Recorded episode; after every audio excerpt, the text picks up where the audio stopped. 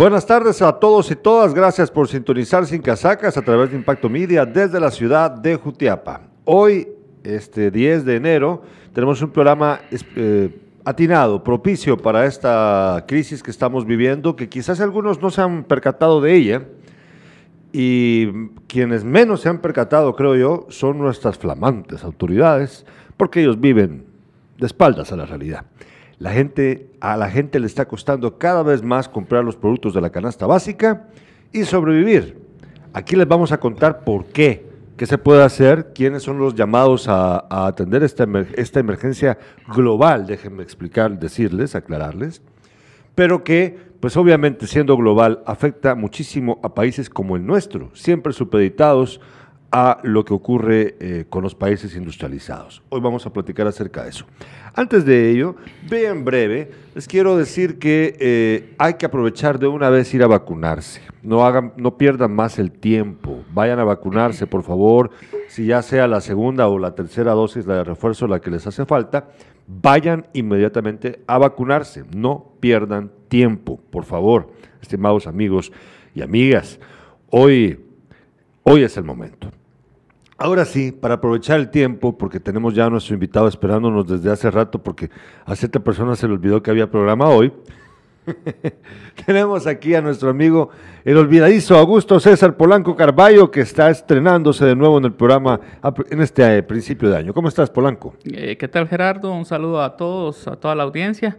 Pues como vos decís, es un programa muy atinado porque eh, es, es lo que se viene, desgraciadamente, este año. Yo pienso que el, el guatemalteco es bastante resiliente, fíjate Gerardo, porque con todo esto que nos ha pasado, pues de alguna manera hemos sorteado eh, la pandemia de una manera u otra, pero lo que se viene ahorita en este, en este 2022 es, es eh, digamos, el, cúmulo de cosas que se han ido, eh, que hemos ido haciendo estos dos últimos años de la pandemia y son cosas que no necesariamente eh, hemos hecho nosotros, sino que, por ejemplo, nosotros dependemos mucho de Estados Unidos.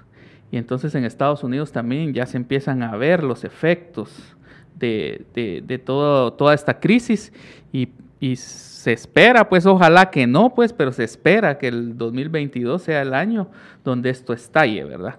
Entonces, por eso es importante, tener a un experto como el licenciado Freddy Gómez, ¿verdad? Para que nos explique eh, a lo que nos estamos enfrentando. Sí, eh, tenemos ya vía Zoom al licenciado, catedrático, por cierto, también, universitario, eh, el economista Freddy Gómez. Él es, además, director de Cardinal. De, la, de Cardinal. Aquí vamos a entender de qué trata Cardinal también en breve, vamos a explicarlo. Buenas tardes, licenciado Freddy Gómez. ¿Cómo se encuentra usted? Un gusto, muy buena tarde, Gerardo y Augusto, como siempre, a las órdenes. Un gusto. Muy contentos. Gracias. Gracias, licenciado. Eh, fíjense que para, para ir eh, entrando en el tema, eh, mi mamá tiene un, vehículo, un vehículo pequeño que eh, tiene platos. Y un día nos dimos cuenta que dejamos tirado un plato. Entonces le dije a mi mamá yo que la próxima vez que fuera a Guatemala le iba a comprar unos aros. Ya los había visto, costaban alrededor de entre 2.000 y 2.200 quetzales el juego de aros.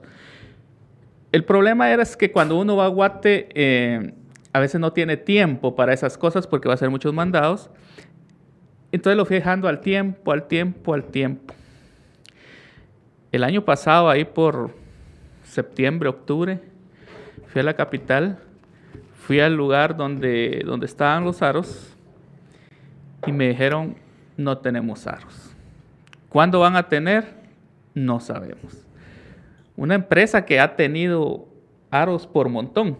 Me dice, vaya a esta otra empresa y probablemente ahí tengan. Fui, no tenían. Y digamos que los que más o menos a mí me gustaban, pero que por, por el número de agujeros de, de, las llantas del vehículo de mi mamá, no, no compaginaban, costaban el doble, costaban 4.500 en oferta. Y me dice él, están baratos. Entonces, vamos a que un producto... Compre los cuatro. Sí, un producto que, que en un año pasó a costar el doble y que hay escasez.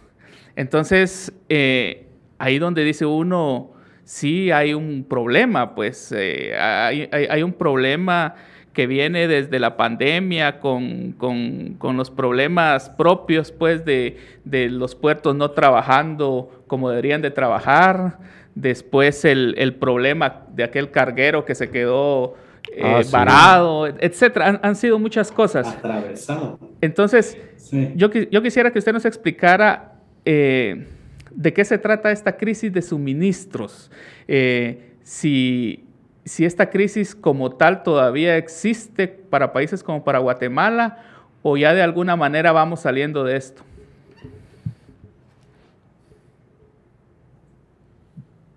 Lo escuchamos. ¿Cree usted que ya estamos, que, que, vamos a salir o todavía no de esta situación? Solo perdí un poquito de sonido no, no logró escuchar la última parte. ¿Nos escucha ahora? Vamos a ver. Eh, ¿Nos logra escuchar ahora? Yo creo, que, se, quedó, se quedó fija la imagen, ¿verdad? ¿Tiene problemas de internet? Él. Ah, bueno, tiene un problema de internet. Eh, en lo que lo repara el licenciado Gómez, Fíjate que aquí eh, voy a adelantarme un poquito porque creo que es necesario explicar.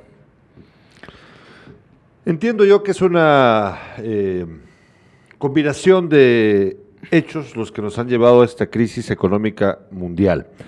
Eh, por un lado está el problema de los suministros, producto de la crisis para los embarques, para todos los, todos los productos que se van embarcados que a mí todavía me queda duda, o sea, no he logrado comprender por qué es que existe ese problema, el de, el de, el de los, eh, las grandes barcos que llevan estos productos, los, los, los, barcos, ¿cómo se llaman? Tiene un nombre. Sí, los, los buques de carga. Los buques de carga, bueno, eso por un lado.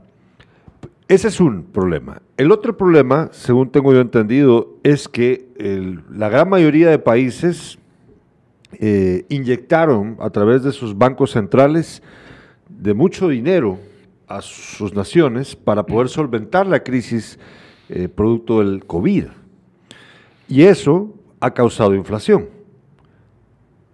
Aun cuando se entiende que, ahí me enteré, ¿verdad?, que lo que hacen es que aumentan el porcentaje de las tasas de interés para regular la inflación, para controlarla.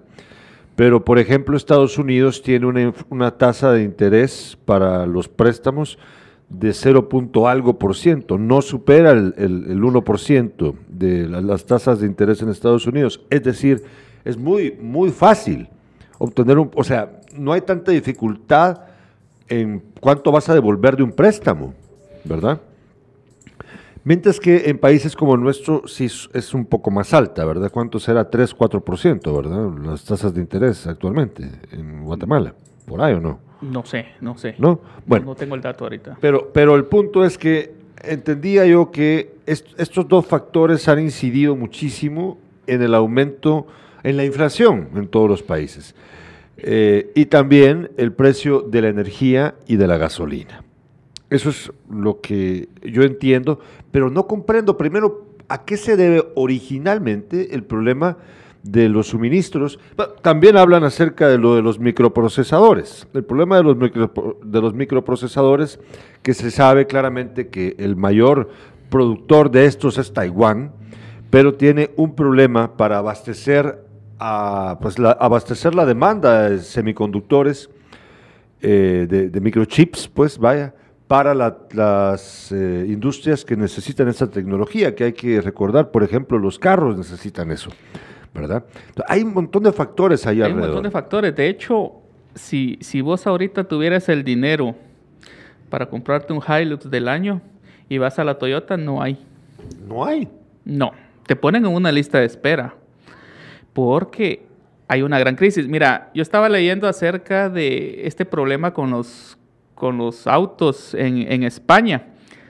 Resulta que en España ahorita están vendiendo la gente sus carros modelo 2019, por ponerte un ejemplo, 2019, 2020, inclusive más caros que como ellos los compraron en, en la agencia. ¿Por qué? porque no, hay. vehículos nuevos actualmente. Entonces la gente eh, eh, eh, está buscando vehículos usados en, buen estado, o sea, de modelo reciente, mm. Para, hacerse un vehículo, porque es gente que, por ejemplo, por cuestiones de trabajo, necesita un vehículo, pero lo necesita ya. Sí, no puede esperar. No puede esperar. Entonces, eso ya se está viviendo aquí en Guatemala en el sentido de que si vos querés un carro nuevo, no era como antes que ibas a la agencia y ahí estaba el carro. Tal vez el color que vos querías no había en ese momento, pero te lo traían rápido. En cambio ahora es lista de espera de meses. Y eso es, bueno, ahí ya entendí, hablando de lo de los eh, microprocesadores y toda esta onda, pues ya se, tiene una idea de, ese es un problema, la causa, la causa del problema. Pero, insisto, todavía no logro entender cuál ha sido el problema con los embarques. Todavía no, entiendo, o sea, que dejado, eh, hubo una merma en la cantidad de, trabajadores de esa industria. Sí, por COVID? que, los, puertos estaban trabajando a medio gas, ¿verdad? Entonces, eh, eh, la, economía mundial funciona como un, un relojito, ¿verdad? Donde todos estamos haciendo lo que nos toca hacer, ¿verdad? Entonces, eh, la pandemia vino a trastocar esto. Entonces, empezó la... ahí sí que la lista de espera, ¿verdad? Entonces... Buenas tardes, perdón. Ahí está. Ya, está. Ya, ya, volvió el licenciado Gómez. no volví. Tenemos problemas de internet. Ese, ah, este, este, es tu micrófono, este es tu audífono, ¿verdad? Este es el mío. Ah, va, sí, ahora ya me oigo bien. ¿Nos escucha bien? Ahora sí. Nos escucho súper bien. Ah, excelente, Lick. Eh, lo que le preguntaba era acerca de esta crisis de, los suministros. Eh, ¿Usted cree que ya se está normalizando esto o, todavía hay un problema latente para Guatemala? Bueno, gracias como siempre y un honor dirigirme a, la audiencia. Bueno, vean, eh, y gracias por las consultas. en inicio, eh, hay un problema de escasez, eso es lo, primero, ¿verdad? De escasez. Por ahí alcancé a oír, hablaban un poco ustedes de, los famosos microchips que tienen implicaciones en todos los mercados, en automóviles, en computadoras, todo lo que use dispositivo de, tal cual. Y también tenemos el tema eh, de, que ha hecho elevar los precios en, en alimentos a nivel mundial. Son dos sectores bastante importantes. Y también por si fuera poco, vino la crisis eh, de la cadena logística, la crisis de los contenedores, que al final con la reactivación eh, fuerte de China y, problemas de logística que tuvieron, pues escasearon los contenedores en toda la región. Entonces eso triplicó el precio de, de los contenedores en en el, eh, digámoslo así, lo triplicó actualmente. En su momento llegó hasta multiplicarlo por 10 los precios. Entonces, ¿qué produjo eso? Que haya escasez en los mercados. Eh, así como mencionabas, Augusto, pues no solo los platos u otros temas que, que no se encuentran, sino también hay escasez de algunos electrodomésticos, hay escasez de algunos productos especializados, incluso medicamentos hay alguna escasez, no hay que alarmarse, sino simplemente que la cadena está con retrasos. Lo que antes tardaba 30 días, ahora se puede tardar 100 días, eh, por decirlo así. Eso es un, un, tema, ¿verdad? El otro fuerte es precios. Como todos, toda la escasez, pues como bien dijiste, Augusto, pues ya costaba el doble. Entonces, eh, muchos precios van subiendo. Eso es algo que, que ya tenemos y que se ha evidenciado.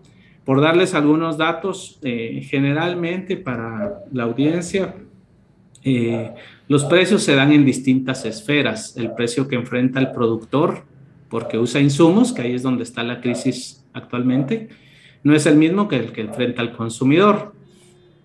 Se piensa que el productor puede como, o el distribuidor, pasarle los precios al consumidor, pero también el consumidor tiene elección. Si sube el precio del café, pues ya no consumirá café porque no, no tiene plata para pagarlo, entonces irá a lo que está más barato, quizá ahora tome té. Eh, dependerá de, de, las decisiones del consumidor. Ahora para darles algunos datos históricos que no se habían dado en la región. Eh, México ayer o en estos días publicó sus precios al productor. Aumentó 11% eh, los precios que enfrenta el productor. Eh, en Colombia. Eh, disculpe, pero productos de la canasta básica, licenciado. No, estos serían los productos uh, relacionados a los suministros. Ah, bueno, es decir, es decir, este es el, por decirlo en buen, en buen chapín, es el, el golpe que recibe el productor okay. de, de bienes por la crisis de suministros en buena parte. Y en España, que tiene más dependencia energética, llegaron a experimentar el, el, año, cerró con 31 de diciembre. Les pongo esos ejemplos de 11, 21 y 31 para que vean que en las economías opera diferente. En Guatemala, pues uno puede estimar fácilmente que al menos es más del 10%. ¿Qué pasa con esos precios? Ahí voy donde, Gerardo, tu, tu inquietud. Esos precios, esos aumentos del 10%, digamos, pues como todo productor, pues tratará de, trasladarlos porque son aumentos de costos. Y ahí es la pena que muchos manifiestan, es, bueno, se va a trasladar al consumidor y por último eh, a las personas, a los alimentos, ¿verdad? que es la parte más difícil porque ya tienen consecuencias sociales graves. ¿Por qué? Ahorita usted explicó eh, la razón de por qué el problema con los eh, contenedores.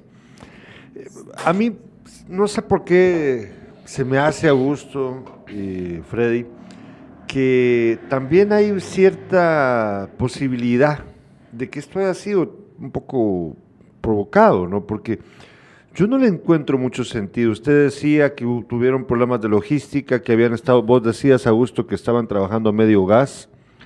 Eh, porque pues obviamente se había reducido muchísimo la compra y, la, y, las transacciones económicas en el mundo durante el primer año de la pandemia.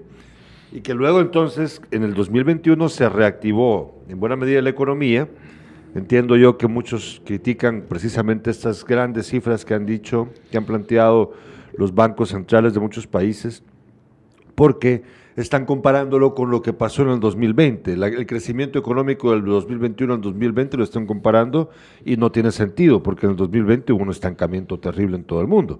Pero bueno, mi punto es, eh, yo entiendo que, pues bueno, es como en, el, como en el deporte, que como decíamos, que si tenés buen rato de no practicar, pues de no de llevarlo a cabo, pues entonces tu cuerpo está entumecido y todo el rollo.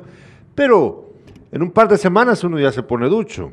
¿Por qué se ha prolongado tanto en el tiempo esta crisis? A mí me parece pues un poquito extraño. No quiero ser conspiranoico, pero es que no tiene mucho sentido. Y vemos luego, Freddy y Augusto, eh, los, las cifras que vos compartiste la última vez, ¿te recordás? Eh, la nota del país, que hablaba de que aumentó en 30% la riqueza de los más ricos del mundo. Entonces, ahí hay unas cosas que no casan. ¿Cuál es la opinión de ustedes al respecto, Augusto y Fred? Bueno, hay, hay varias cosas que sí casan, digamos. A ver. Generalmente en las crisis hay ganadores y perdedores, siempre, siempre va a haber.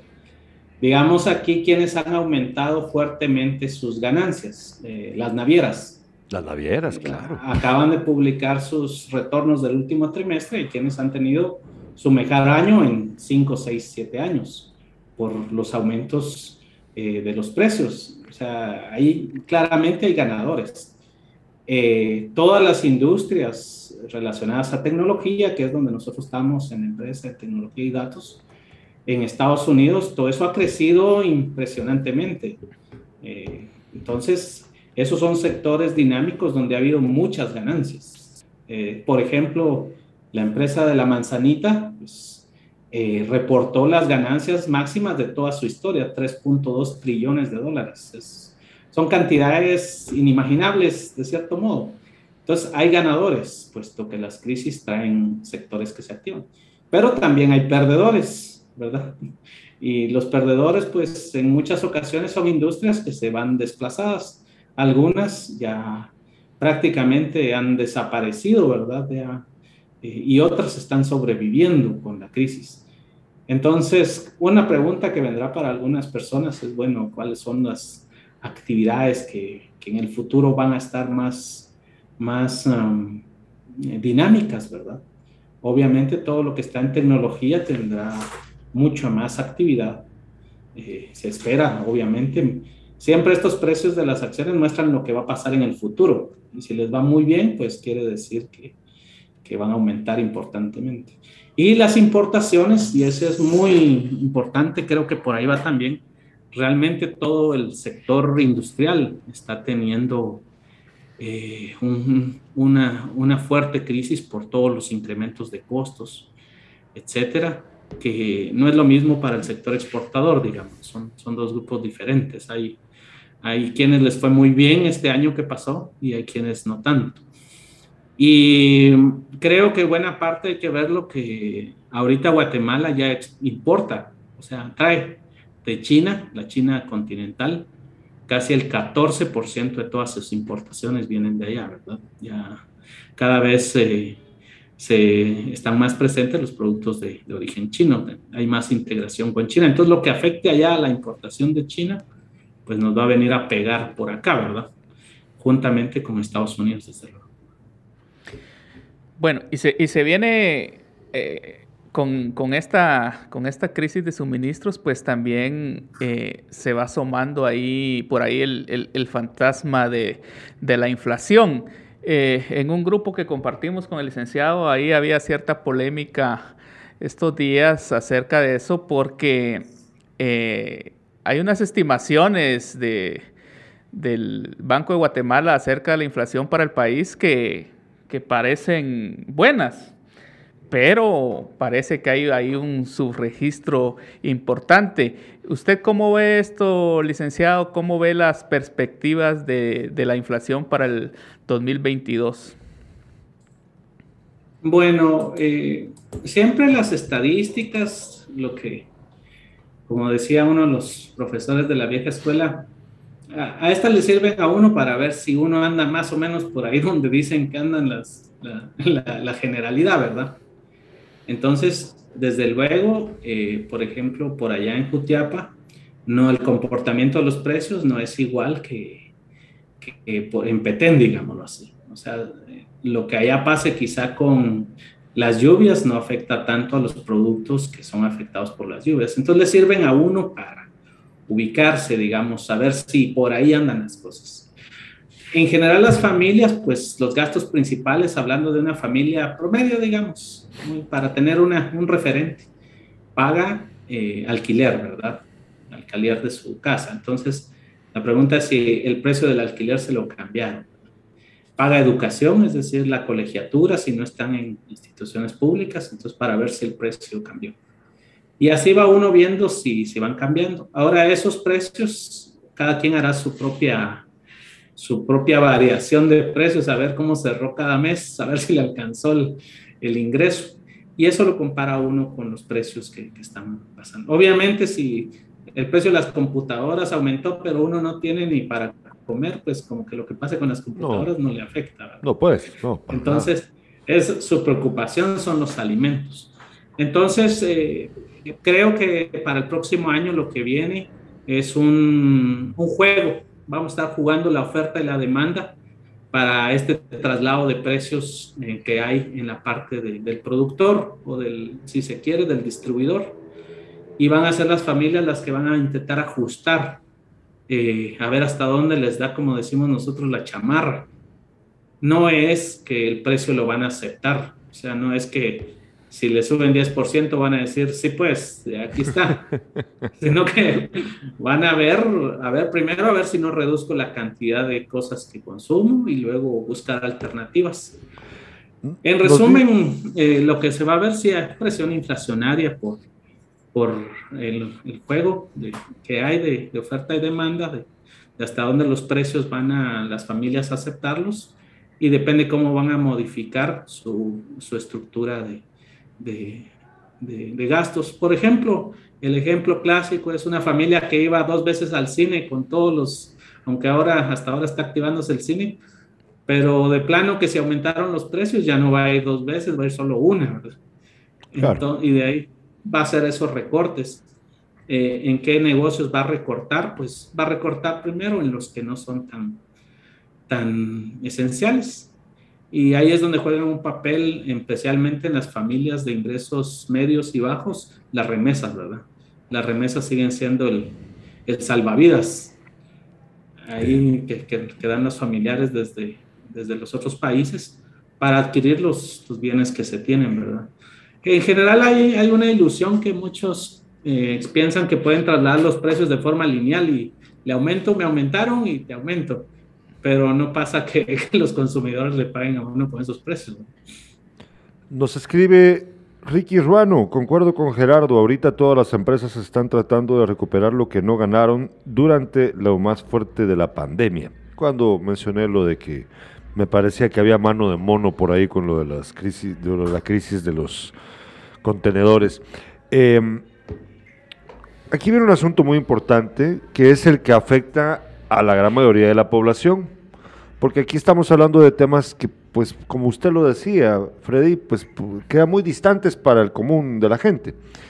Pero, eh, por ejemplo, se ha escuchado, se, tiene la idea de que va a haber un incremento en el pan, producto del, del alza de la materia prima para la, para la para la industria panificadora. Eh, ya vimos lo que pasó con el gas también, que aumentó de precio, aun cuando el gobierno intentó ayudar a la gente a través de un subsidio, pues bueno, siempre se genera un problema ahí. Eh, y ahí viene el asunto que yo quiero saber. Fíjense que, por ejemplo, no, no, recuerdo ahorita si eran 400 o 700 millones los que tenía destinados el Ministerio de Economía para poder ayudar a las empresas eh, medianas y pequeñas en Guatemala que estaban sufriendo por los efectos del COVID el año pasado. Ese dinero al final no fue utilizado. Entonces, aun cuando en papel habían ofrecido hacer algo para ayudar a esta deprimida economía, eh, a la larga no hicieron nada. Entonces, ¿cree usted que las políticas públicas actuales de carácter económico están realmente ayudando a la gente a sortear esto que entendemos no es algo local, es algo global, pero cada país busca cómo salir con sus particularidades de, los embrollos económicos. ¿Cree usted que estamos eh, con gente capacitada? Y conste que no es solo por criticar, ¿eh? Eh, con respecto a las decisiones que toman en el plano económico el Ministerio de Economía, sus políticas públicas? ¿O cree que están bastante pensando nada más en, los, en, los, en la onda de la macroeconomía, que a fin de cuentas aquí la gente no vive de la macroeconomía, ¿verdad? es una cuestión que está muy por, muy por fuera de la realidad diaria del guatemalteco. ¿Qué piensa usted? ¿Cree usted que estamos con gente capacitada tomando buenas decisiones o no? Eh, yo creería que, bueno, que, cómo se toman las decisiones, que es muy importante, quizás, si me lo permite Gerardo, por favor, para la audiencia. Cómo se riega esta, estas políticas. Cuando estos precios suben, recordemos en la economía, eh, puede pasar el tipo de cambio, ¿verdad? es un precio, es el precio de la divisa. Puede pasar el precio, los precios generales de los bienes, que hemos hablado un poco de ello. Pero también está el precio del crédito el precio de acceder a los préstamos, de ir a una entidad bancaria, a una cooperativa y adquirir dinero prestado, que es la tasa de interés. Algo escuché que ustedes mencionaron. Sí, de realmente los programas de apoyo a, a microempresarios realmente en Guatemala no son tan importantes en el sentido de su magnitud. Bueno. No, quizá va para pequeños apoyos de 3 mil, 4 mil quetzales para que son bienvenidos desde luego, y, pero no, no van a hacer un cambio tan importante. Realmente donde está la, la, la corriente sanguínea de la economía es en el sistema financiero. Y la decisión que toman, que se toma generalmente si aumentan o no la tasa de interés en la Junta Monetaria, esa tasa de interés tarde o temprano afecta a, las tasas del bancarias y tarde o temprano afecta a quienes se endeudan, que han pasado un momento muy duro y deciden endeudarse. Lo que hemos visto ahorita y hay es un, una tendencia que el Banco de Guatemala no ha aumentado las tasas de interés, más bien la Junta Monetaria, y por ende no tenemos, eh, más bien por ende tenemos bastante acceso al, al, dinero en parte del sistema bancario. Las tasas, eh, bueno, algunos sabrán por ahí, le están llamando a ver si quieren un crédito, etcétera, siempre y cuando hayan cumplido los requisitos, ¿verdad? Entonces, ese es uno de los mecanismos más importantes en la economía, que las personas puedan acceder a, a los créditos. Son los mecanismos con los cuales uno se recupera del, del embate económico que fue estar sin ventas, por ejemplo. Entonces, eh, creo que el sistema está funcionando, creo que eh, se han tomado buenas medidas, que no han, no han subido las tasas de interés eh, y por ende acceso a bancario. Ahora, el problema que hay es el estructural que, que mencionabas, Gerardo, que es que no todos pueden acceder. ¿Por qué? Porque no tienen quizá un activo, una casa que hipotecar o no tienen algo que les permita bajar la tasa de interés, entonces terminan incurriendo en altos costos en las tarjetas de crédito o en otros bancos que, que por su riesgo, digamos, cobran una tasa más alta. Entonces el tema sigue siendo estructural, no es de un gobierno, sino es cómo eh, pequeños productores, pequeños microempresarios acceden a créditos de una forma más ágil y, y desde luego más, más pronta para, para, las actividades productivas, es decir, un, una persona panadera como, como... Ahora bien, es muy interesante también eh, las personas que mucho del crédito también sigue siendo para consumo y, y ahí creo que hay mucho que trabajar, ¿verdad? Eh, para orientarlo hacia las actividades productivas. Licenciado, eh, hay, un, hay un dicho que, que dice que cuando a Estados Unidos le da gripe, pues a nosotros nos da pulmonía. Y, y ahorita se prevé que, que, con todo este dinero que el, el, el, gobierno estadounidense ha inyectado a la economía a través de, de digamos, las transferencias que le ha dado a la, a la gente por, por, por, parar de trabajar, ¿verdad? Eh, que es magnífico. Yo he compartido experiencias con gente que vive allá y, ellos están muy contentos, pues, pero eh, sabemos que, que, ahí sí que no hay almuerzo gratis, ¿verdad? Entonces, eh, ¿qué previsiones hay acerca de eso y cómo nos puede afectar a nosotros en, en el futuro cercano?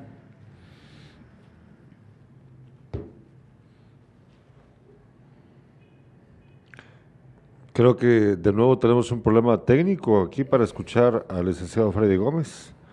Vamos a esperar a que pueda ser resuelto. Eh, y es que fíjate que, que, por ejemplo, nosotros decimos, eh, qué bonito en Estados Unidos, porque ahí la gente simplemente le dijeron, ya no vaya a trabajar, pero aquí está su, aquí está su dinero. Eh, inclusive a mí me cuentan que que gente que, que, que ganaba poco, pues eh, prácticamente estaba ganando más estando parada que yendo que a trabajar. A trabajar.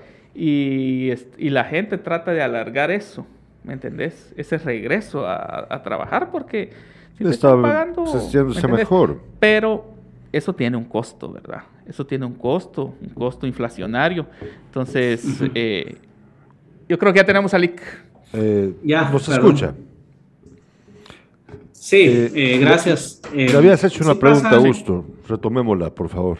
No, creo que la escuchó, ¿verdad, sí. Ah, sí, que era el efecto de, de, la economía de Estados Unidos sobre Guatemala, ¿verdad? Exacto. Pues fíjense que eh, sí hay un asombro en, en, la, en la comunidad económica, puesto que Estados Unidos cerró con eh, una inflación la más alta en sus últimos 20 años, México, si no estoy mal, en sus últimos 25 años, y Guatemala pues cerró muy bajo, eh, casi que una baja de inflación histórica. Entonces, eh, eso como que no hace mucho sentido con lo que está pasando en el mundo, con todo lo que hemos hablado. Pues aquí solo queda esperar que el efecto se haya acumulado y que venga eh, más fuerte en los primeros meses, ¿verdad? ¿Qué quiere decir eso? Como muy bien decía Augusto, esta inflación que Estados Unidos es sorprendente, está motivada por la, por la alta emisión monetaria que ha habido y motivando el déficit fiscal. Y eso se va a traducir en aumento de precios tarde o temprano en las tasas de interés. Y subiendo las tasas de interés, que era lo que decíamos, pues terminarán subiendo todos los otros precios. Entonces, eh, transitamos por un momento un poco de incertidumbre. ¿Qué va a pasar con el tipo de cambio? Eh, si va a tener alguna presión. ¿Qué va a pasar con las tasas de interés y la inflación en los próximos meses? Eso es algo que que nos tiene un poco al, así como están los, los médicos con estas eh, nuevas cepas que aparecen en la economía, pues estamos a la expectativa de estos contagios económicos y de cuándo los precios de los insumos se van a trasladar al consumo y en qué magnitud. Eh, desde luego, siempre hay, así como en la medicina, hay, hay dosis que podemos aplicar de política monetaria eh, que se espera sean efectivas. Ahora, cuando ya las presiones son muy altas, pues en algún lado tiene que haber un costo. Y ahorita, por lo menos, en los próximos meses sí se espera que aumente la incertidumbre, ¿verdad? Por cómo se va a afectar eh, estos efectos en las principales variables económicas. Nos dice Oscar René, los fertilizantes han aumentado 100 quetzales y más por cada quintal. Y hay presión sobre los alimentos.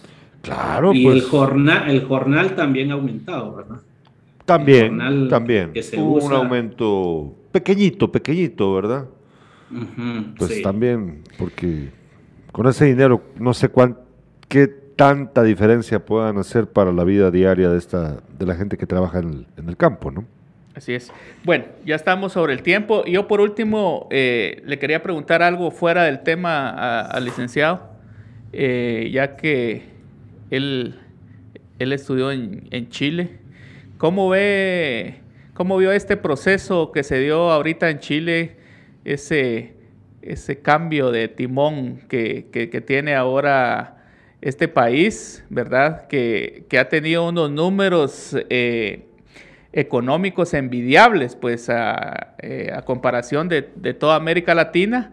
y ¿Cómo ve este nuevo presidente? Se, le fue? No. ¿Ahí está o no está? Creo que se nos volvió a ir. Sí, es, un, problema del internet. No sé si me escuchan, pero... Sí, ahora, sí, Ahora sí. Ahora sí. ¿Cómo ve el gobierno nuevo, el gobierno de... De Chile. Boric. Boric es verdad, sí. Sí. Lo escuchamos, Freddy. ¿Nos escucha? No, yo creo que tenemos un problema ahí. Un problema técnico que no nos permite escuchar. Bueno, lástima, nos hubiera gustado escuchar la, la opinión del, del IC, ¿verdad?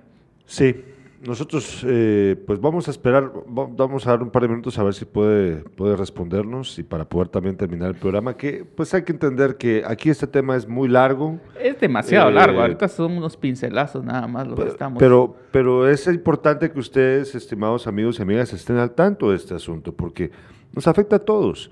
Eh, uno vive como un poquito como de espaldas a, esto. Sí. Y, nada más nos quejamos de que hay un aumento, pero no sabemos por qué. Fíjate que no se trata de ser alarmistas tampoco, pues, pero sí ponerle coco a, todo este, este asunto. Fíjate que vos hablabas, le preguntabas al licenciado acerca de que si teníamos autoridades competentes. Sí. Y fíjate que dentro de todo lo malo que pueda tener el Estado guatemalteco, pienso que eh, en cuestión e-, económicas y monetarias hemos tenido autoridades responsables que han actuado en consecuencia. De hecho, eh, nosotros hemos manejado un tipo de cambio estable, Sí. Hemos tenido unas inflaciones bajas. Yo entiendo que eso es macroeconomía y a veces es, es, complicado eh, tratar de explicar esto a, una persona que, tiene hambre, pues, ¿me entendés? Sí. Pero es importante como país. Bueno, yo creo que ya tenemos a Lick. Ahí está. Sí, nuevamente. bueno. Sí, los clásicos problemas que tenemos en Guatemala con el Internet. ¿Cómo ve el nuevo gobierno chileno? Bueno, miren, eh, primero, eh, yo creo que el, el, cómo uno mide esto, bueno, el termómetro, ahora que todos estamos familiarizados con este lenguaje, es en la democracia, que, la, que el juego democrático y político eh, funcione, se dé. Y pues obviamente Chile es un país maduro y, los mecanismos de elecciones funcionaron perfectamente. Entonces, todo eso es un, un beneficio que muestra la solidez de la democracia chilena. Ahora, cuando alguien es elegido que no simpatiza con alguno, entonces lo ven con resquemor, digamos, como que algo va a pasar, pero no debe ser así, puesto que ha funcionado. Eh, bueno, obviamente la plataforma, eh, eh, la plataforma programática con la que llega Boris, pues es muy diferente a su antecesor. Hay todo un conjunto de reformas que no vienen de ahorita, vienen desde movimientos sociales de hace 20 años con la famosa revolución de los pingüinos, los estudiantes, que claman por medidas urgentes para tener una educación universitaria gratis o al menos sin costo directo. Eh, también para trabajar con los fondos de pensiones, hay unas reformas importantes. Eh, y así hay un conjunto de reformas que se venían gestando y que ahora pues eh, ya se ha anunciado en el plan del gobierno que van a ser implementadas esos cambios, pues como todos cambios y como lo que vimos, va a haber ganadores perdedores. Así es la economía. Y lo que se espera es que la suma de los beneficiarios pues sea más alta que los costos de implementar estas políticas. Pero desde luego Guatemala tiene mucha afinidad con Chile, muchos de sus programas y de toda la institucionalidad responden para allá y no dudo que después de estas nuevas políticas vendrán hacia Guatemala nuevos aires de otras políticas. Solo les pongo un ejemplo. Eh, el Chile Atiende. Chile Atiende es una, son oficinas de gobierno que están en los centros comerciales y ahí hay 23, 25 servicios públicos. Entonces, cuando llega la persona a hacer su trámite, ahí hace, digamos, el RENAP de allá, el pago de impuestos de allá, el LIX de allá, todo en una sola oficina. Entonces, eh, todas esas reformas pronto ya deberán venir a Guatemala en lugar de pensar en hacer un centro de gobierno, una mega infraestructura como que estuviéramos hace 50 años. Eh, también hay muchas otras luchas contra la colusión, contra los monopolios. Eh, Chile tiene un estandarte muy alto de una defensoría del consumidor, por ejemplo, ¿verdad? Y por no decir toda su infraestructura que ha despegado en los últimos 20 años, para eso pues no se, se seguirán profundizando sin duda. Así que yo no le veo nada tan diferente a, Chile porque tiene la institucionalidad que soporta mantener un rumbo, pero también permite adaptarse a los nuevos tiempos. Y creo que va a pasar lo mismo que ha venido pasando en medio de una nueva constitución, ¿verdad? Que también es un hecho eh, por demás político, pero ese es otro lenguaje que me tengo que poner otro casco para abordar. pero, pero fíjate qué importante esto, hablar de, de cuando un país tiene una institucionalidad madura como Chile. Tecnócratas. Puede llegar un, un presidente con ideas locas, pero no las va a poder ejecutar aunque él quisiera, ¿me entiendes? Eso es lo que aspiramos nosotros aquí en Guatemala, ¿verdad? Aquí todavía mm. somos un... un eh, pero fíjate que a mí me gustaría que viniera un presidente con ideas locas. No, es que dentro de ideas locas hay de todo tipo, ¿verdad? Sí, pero el problema aquí es que todos siguen cortados con la misma tijera. O sea, no hay ninguno que sea animado a ser Pero es porque es por nuestra pobre institucionalidad. Por nuestra pobre institucionalidad. Pero, por ejemplo, algunas ideas del pasado que yo me acuerdo cuántas veces los megaproyectos, el corredor seco. Famosísimo. Eh, el, el sistema de aeropuertos que iba a haber como no sé ni cuántos aeropuertos, eh, autopistas, y hemos hablado tanto ya durante dos décadas, pero son solo ideas, son, son sueños guajiros, que no tienen ni estudios de factibilidad. Y y alguien lo impone y se va. Pero creo que, bueno, lo tenemos eh, siempre. Habrá alguna solución de hacer cosas de, de, alto valor. Creo que esos, así como programas, así como ustedes, pues transmiten esas ideas para que la gente cuestione. Lo que ha cambiado, decía alguien, es la gente. Eso es lo que ha cambiado. Que ahora tiene acceso a información más rápido, está más activa. Ya, como dicen en el pueblo, ya no se la babosean tan fácil y sin duda, con más conciencia, vamos a encontrar mejores proyectos. Eso va a ser sin duda y, construir, ¿verdad? Eh, poco a poco vamos a ir convergiendo a esas iniciativas grandes de, otros países, no solo de Chile, sino de Estados Unidos y de muchos otros, conforme la gente debata y vaya formando su opinión. Nos escribe José Armando Cruz, por último, buenas tardes, siempre que anuncian una miseria de aumento al salario mínimo. Los empresarios se dan la grande aumentándole a los productos. Saludos, excelente programa. Sí, eh, un día vamos a platicar acerca de lo que pasa con las grandes empresas aquí en Guatemala. Tal vez usted nos acompañe, licenciado Gómez. Eh, me hablaba un amigo hace poco, este fin de semana, un amigo matemático, que tiene conocimiento porque ha trabajado en esas empresas.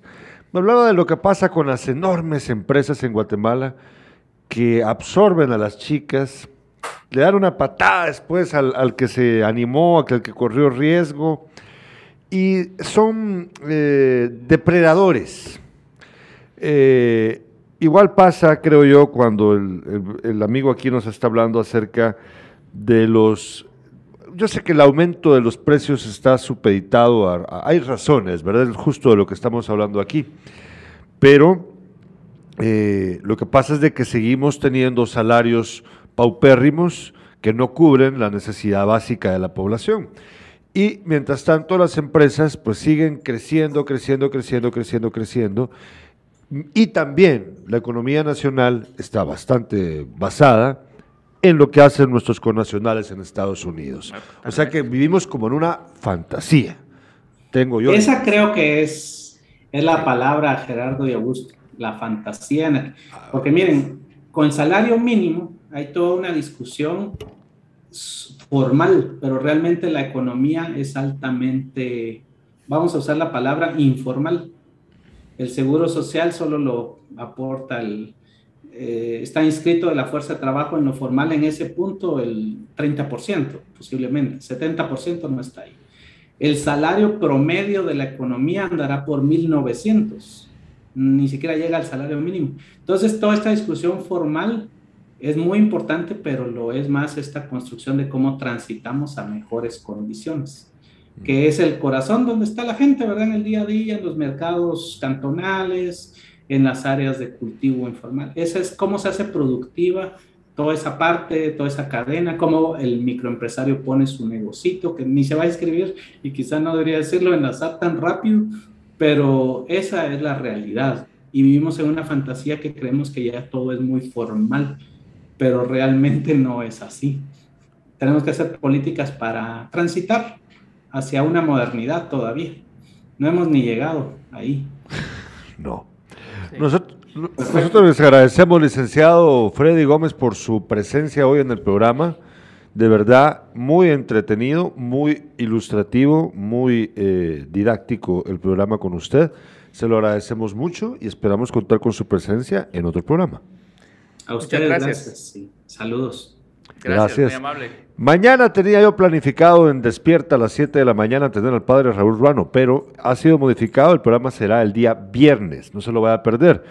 Eh, si todo sale bien, mañana vamos a hablar de nuevo con Pablo. padre Raúl. Raúl Ruano. Ah, padre Raúl Ruano.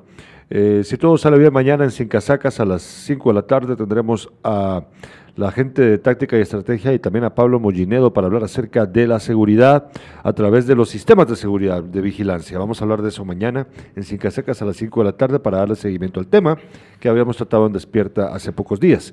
Y pues mañana no se pierda despierta. Mañana vamos a hablar de nuevo de la crisis que hay con las decisiones que toman la gente del área de salud aquí de Jutiapa. Pues ahorita, ¿te recuerdas que hoy estábamos hablando en despierta? Acerca de las vacunas, de que supuestamente en el complejo, en el complejo y el mini complejo me dijeron después estaban administrándolas. No había vacunación hoy en ninguno de esos dos lugares. Sí, mira, es, es, es, es increíble eh, eh, eso que hablábamos, que en realidad aquí eh, para, ir, para uno vacunarse, tener que ir a, Arena y Sol, tener que ir a la brigada militar. yo no sé por qué cerraron el, el centro de vacunación en el antiguo Colegio San Miguel no tiene sentido. Yo sé que están vacunando también en el centro de salud, pero, pero aquí deberían haber, o sea, no, no, sé qué pasó, por ejemplo, con el centro de vacunación que había en La Upana. Eh, ah, es cierto, sí. Alguien, no sé si te dijo, o don Beto, don Beto decía, ¿por qué no vacunar ahí en el parque? Fácil. Si hay un espacio enorme. Mira, pues fíjate que a veces son cosas que no se entienden, pero a la vez sí entendemos por qué. En el fondo sí. En, el, fondo, sí. entendemos por qué son, pero, pero ¿cómo se llama? Eh, a mí Neri me contó el, viernes que él venía de, vacunarse de, de ahí, de, la zona militar. Ah, ya fue. Ya fue. Pero no cualquiera puede llegar a la zona militar.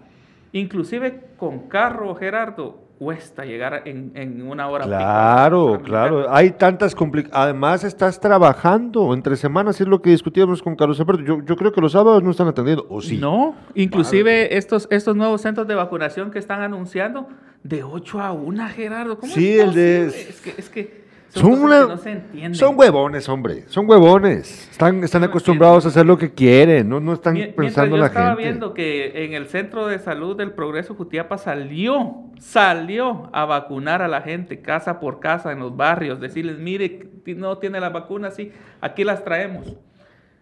Fíjate que aquí nos está enviando, podemos usar esa foto, dice eh, cinco horas para vacunarse. ¿Eso dónde es? En la zona en la zona. Cinco horas para ah, vacunarse.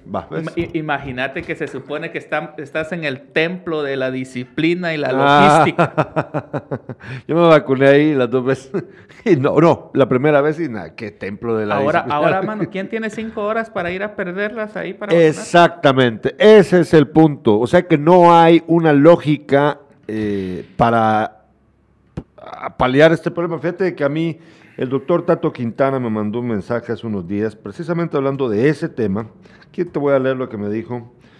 Eh, no será indiscreción, ¿no? Dice, dice, fíjate, dice, en Jutiapa están vacunando en la zona, tengo entendido, o Arenisol. En Jutiapa, con baja cobertura de vacunación, los puestos están muy lejos. Claro. ven, ven, no tiene sentido. Mañana en Despierto a las 7 vamos a seguir dando penca con este asunto porque de verdad, qué bola de huevones son. Qué bola de huevones y de pendejos, porque están tomando decisiones a contrapelo de la necesidad de, cubrir la salud de la gente y, perezosos porque ni siquiera quieren trabajar sábado. Sean más listos, son de 8 a 1 la vacunación, ¿qué les pasa? Augusto, muchas gracias por haber estado con nosotros.